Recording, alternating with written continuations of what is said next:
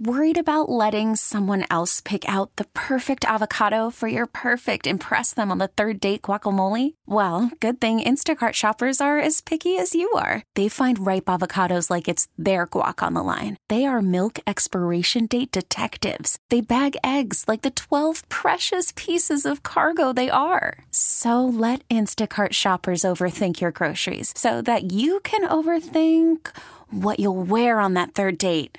Download the Instacart app to get free delivery on your first three orders while supplies last. Minimum $10 per order, additional term supply.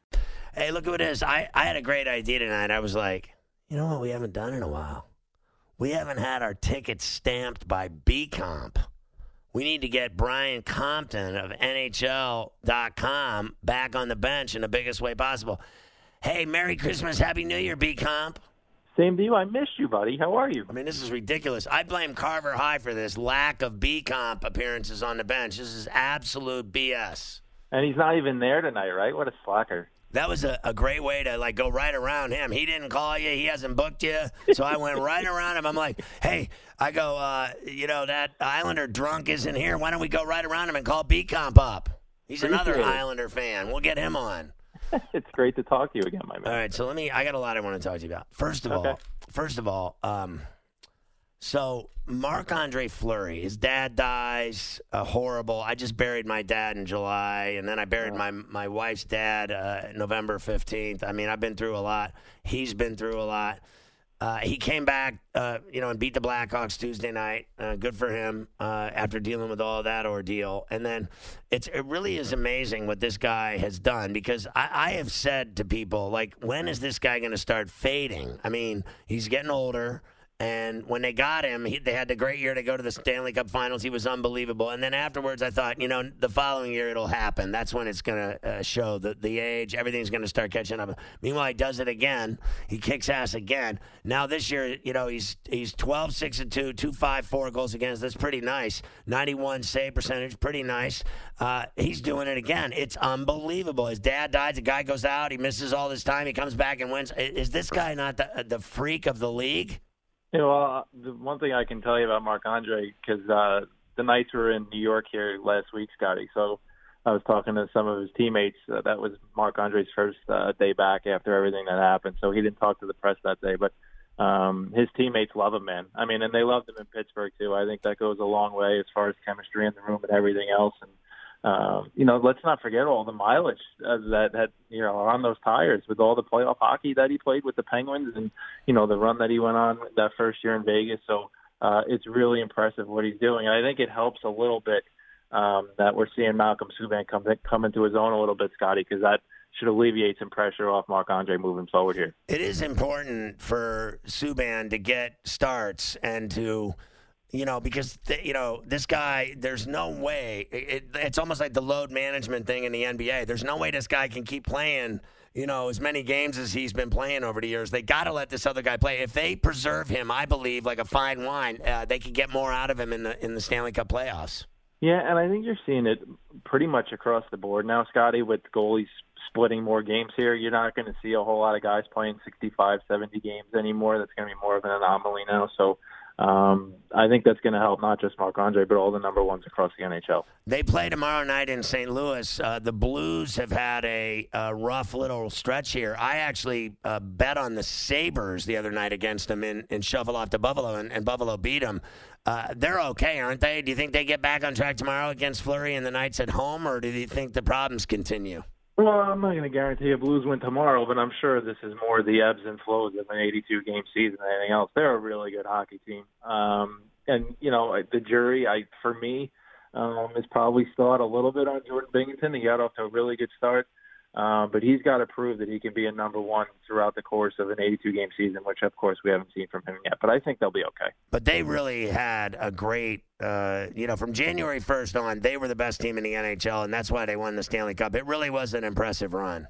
Oh, no doubt. And of course, the the coaching change with Craig Berube that's that sparked everything. And then Binnington came up from the AHL, and uh, you know that's what made the story even more remarkable. Scotty Binnington started last season as the number two in the in their AHL affiliate. So uh, just a remarkable run, like you said, for the Blues from January 1st on. Brian Compton with us from NHL.com, uh, B Compton NHL on Twitter. Do you um, uh, have any surprise at all that now five coaches have been fired and it's not even Christmas yet as the Sharks fire Peter DeBoer tonight? Um, and you know what a mess in San Jose all of a sudden. Like, can you believe this many guys have been fired before Christmas? Seriously? No, it's it's very surprising. Of course, some of it is the off ice stuff that has that has come out about a, a couple of the guys, but you know, San Jose was was strictly a hockey decision, and uh, you know, as great of a run that Peter DeBoer had in San Jose, Scotty, this is their results business, as you know, and um, they've been just awful uh, five on five, and they haven't gotten goaltending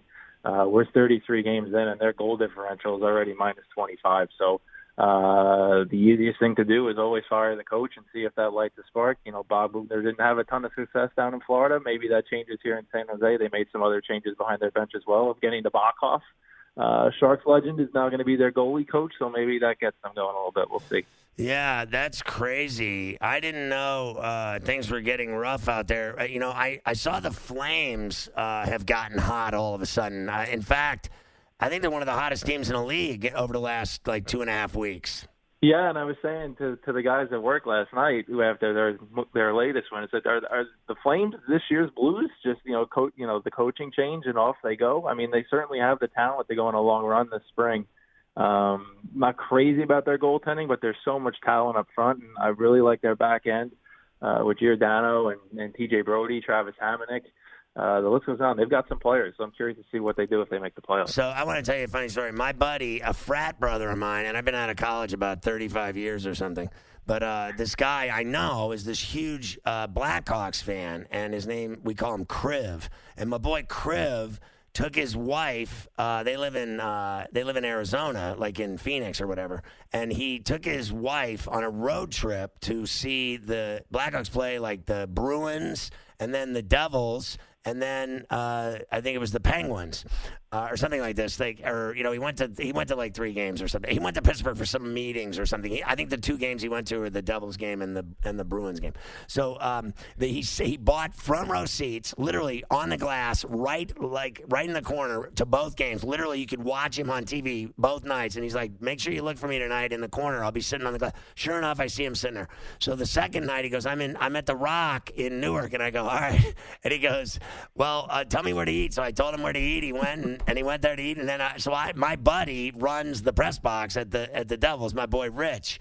And uh, I called up Rich. I said, listen, my buddy is going to the game tonight. He's a huge Blackhawk fan. So how about this? After, this is a good story. After the game, he took him down, and what a class act that. Uh, that Patty Kane and, and Jonathan Toews are. Uh, they, you know, they took the time, I swear to God, after the game to do like photo op with my friend and his wife. And they got these fantastic up close pictures of both of those superstars and both of them smiling and being totally nice when they had absolutely no reason in the world to be nice to these people. And my buddy's like, Can you just take a picture of me? He's a huge fan. They're both wearing Blackhawks jerseys. And they took the time and they sent me all these photos and they were just fantastic. And I think that goes a long way. And when I'm talking about NHL players, players are the best athletes in the world.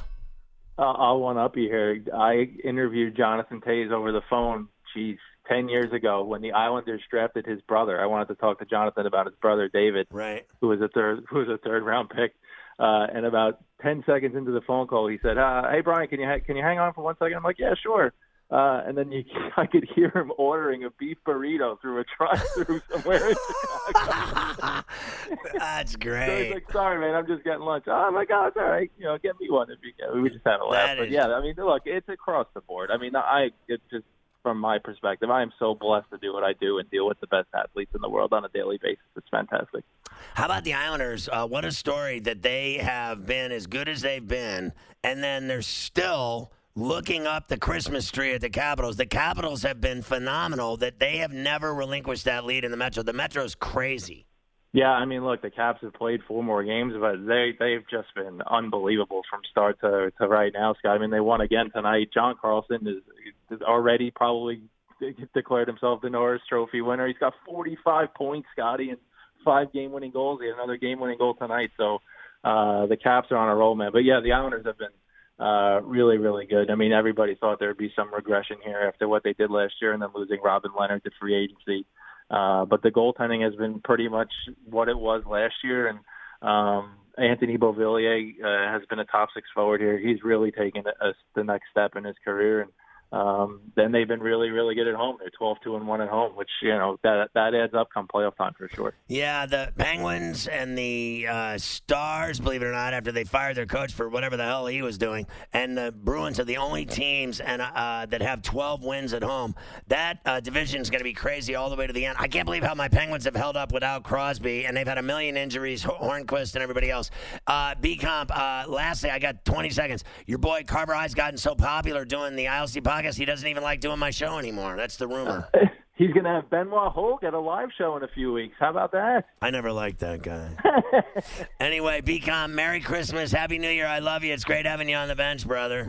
love you too, buddy. Thanks for having me. Take All care. the best to your family during the holidays, man. Same to you. Thanks. All right, BCom. Uh, Brian Compton of NHL.com with us. This episode is brought to you by Progressive Insurance. Whether you love true crime or comedy, celebrity interviews or news, you call the shots on what's in your podcast queue. And guess what?